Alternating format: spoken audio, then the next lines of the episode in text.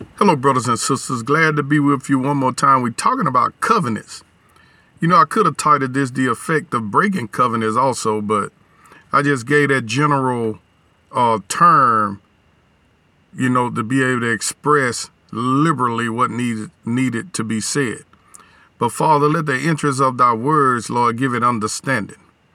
And Father, cause, Lord, the ones that are hearing these words to be able to apply them to their everyday life, that they might walk in the blessing, Father, and not the curse. In the name of the Lord Jesus. But, brothers and sisters, the reason I'm saying these things, and I hadn't really got to the meat of what I wanted to say, because I, I was really laying a foundation. But I'm gonna try to get into some of it today. You know, let's go to um let's see, Second Samuel 21 and at verse 1. It says, Then there was a famine in the days of David three years, year after year. And David inquired of the Lord, and the Lord answered, For it is for Saul and for his bloody house because he slew the Gibeonites. And the king called the Gibeonites and said unto them, Now the Gibeonites were not of the children of Israel, but of the remnant of the Amorites. And the children of Israel had sworn by sworn unto them. And Saul sought to slay them in his zeal to the children of Israel and Judah. Now, let, let me stop and explain some things.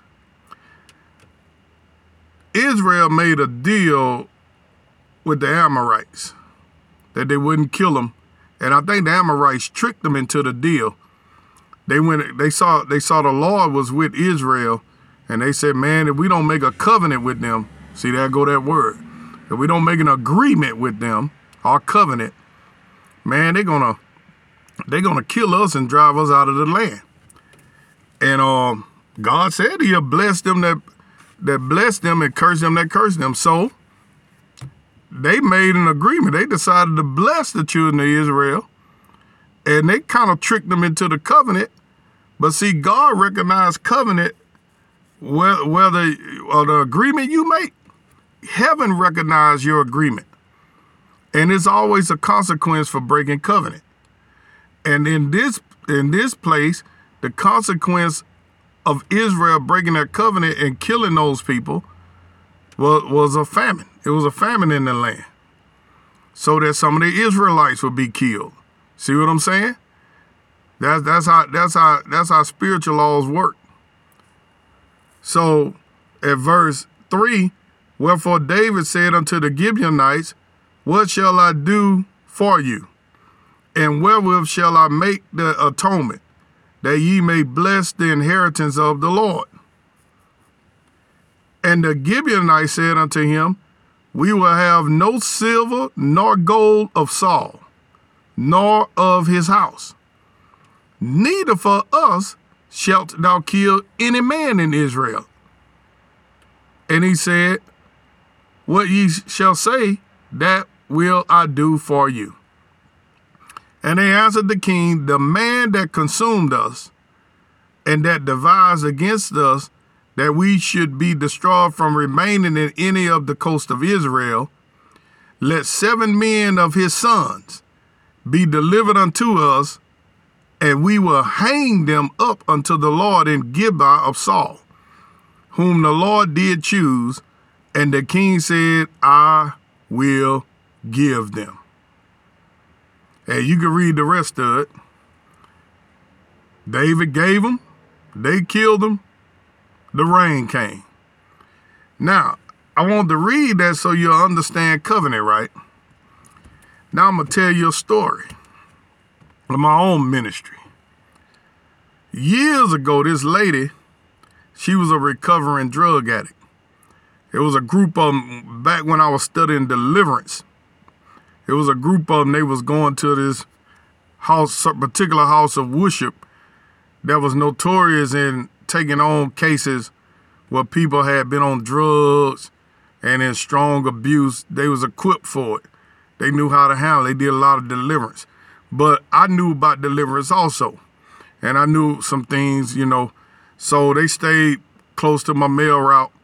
It was a guy. A guy got born again on my route. He had set up a little thing where he was talking with a lot of them, and me and the guy were friends. And I met some of these people. Well, one time, this lady told me, she said, they've been trying to have a child for two or three years and she couldn't get pregnant. Well, I didn't get a word of knowledge. I knew this by scripture. It said in Leviticus, if a woman lie with her uncle, that they should be childless. Now, I'm not talking about what a what an uncle molested them or whatever. That's that might be a little different you know, because a, a child is not really consenting to that. They've been manipulated into that and abused.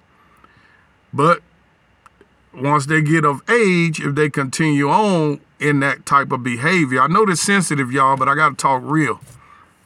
They get of age and they continue on in these type of things. See, a curse can come behind that. Oh, I know people who didn't have abortions and then they can't have children. Okay, are you listening to me? So I told that lady about that. I said, well, I paused at first. I said, it's some biblical reason. I said, ah, I don't want to say it. She said, say it. I said, it's a little bit rough. She said, say it. I told the lady, now you'll never know this person who I was talking to, so I'm going to tell the story. I told the lady, she told me she was having sex with her uncle. She had done that. And it, it had cut off her, um, her womb. I said, that's okay. I said, you done got born again, now let's repent. I led her in a prayer of repentance. I said, let's repent for that particular sin. I, I, put the words in her mouth. I said, let's say, Father, I realized that I was wrong when I consented to this. And Lord, I ask that you forgive me and I receive your blood. Do you know after we prayed that prayer and I command that that that, that spirit to leave her womb, do you know after we prayed that prayer, you know that lady got pregnant two or three months later, had a son? Yeah, yeah. So spiritual things has an effect on the natural. You know, I tell you another story. I was listening um when I these deliverance tapes and all that I you listen to.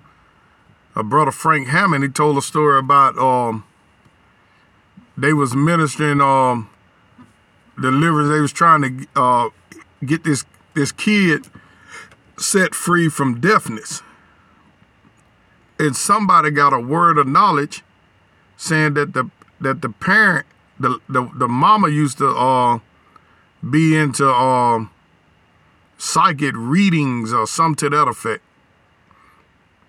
So they decided to ask her about it they say, hey, we got this word of knowledge. Were you ever into psychic readings or whatever? And the lady answer say, yeah, we used to practice that all the time before I got born again.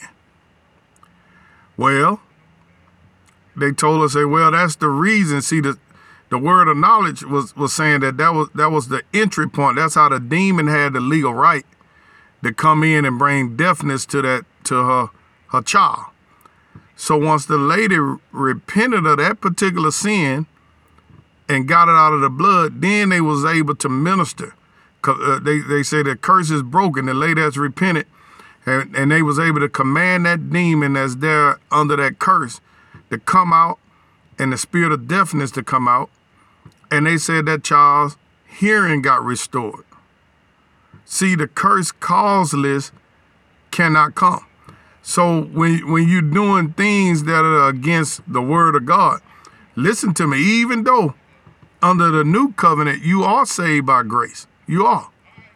But sometimes it's certain things you got to deal with on an individual basis. If you got certain um, things going on, see, it's different words for different things. That's why you have to have the gifts of the Spirit operate. In these cases, they was able to discern what was the problem and get the people healed because the people are actually under covenant of grace. Got a lot to say. I'm out of time. Be blessed.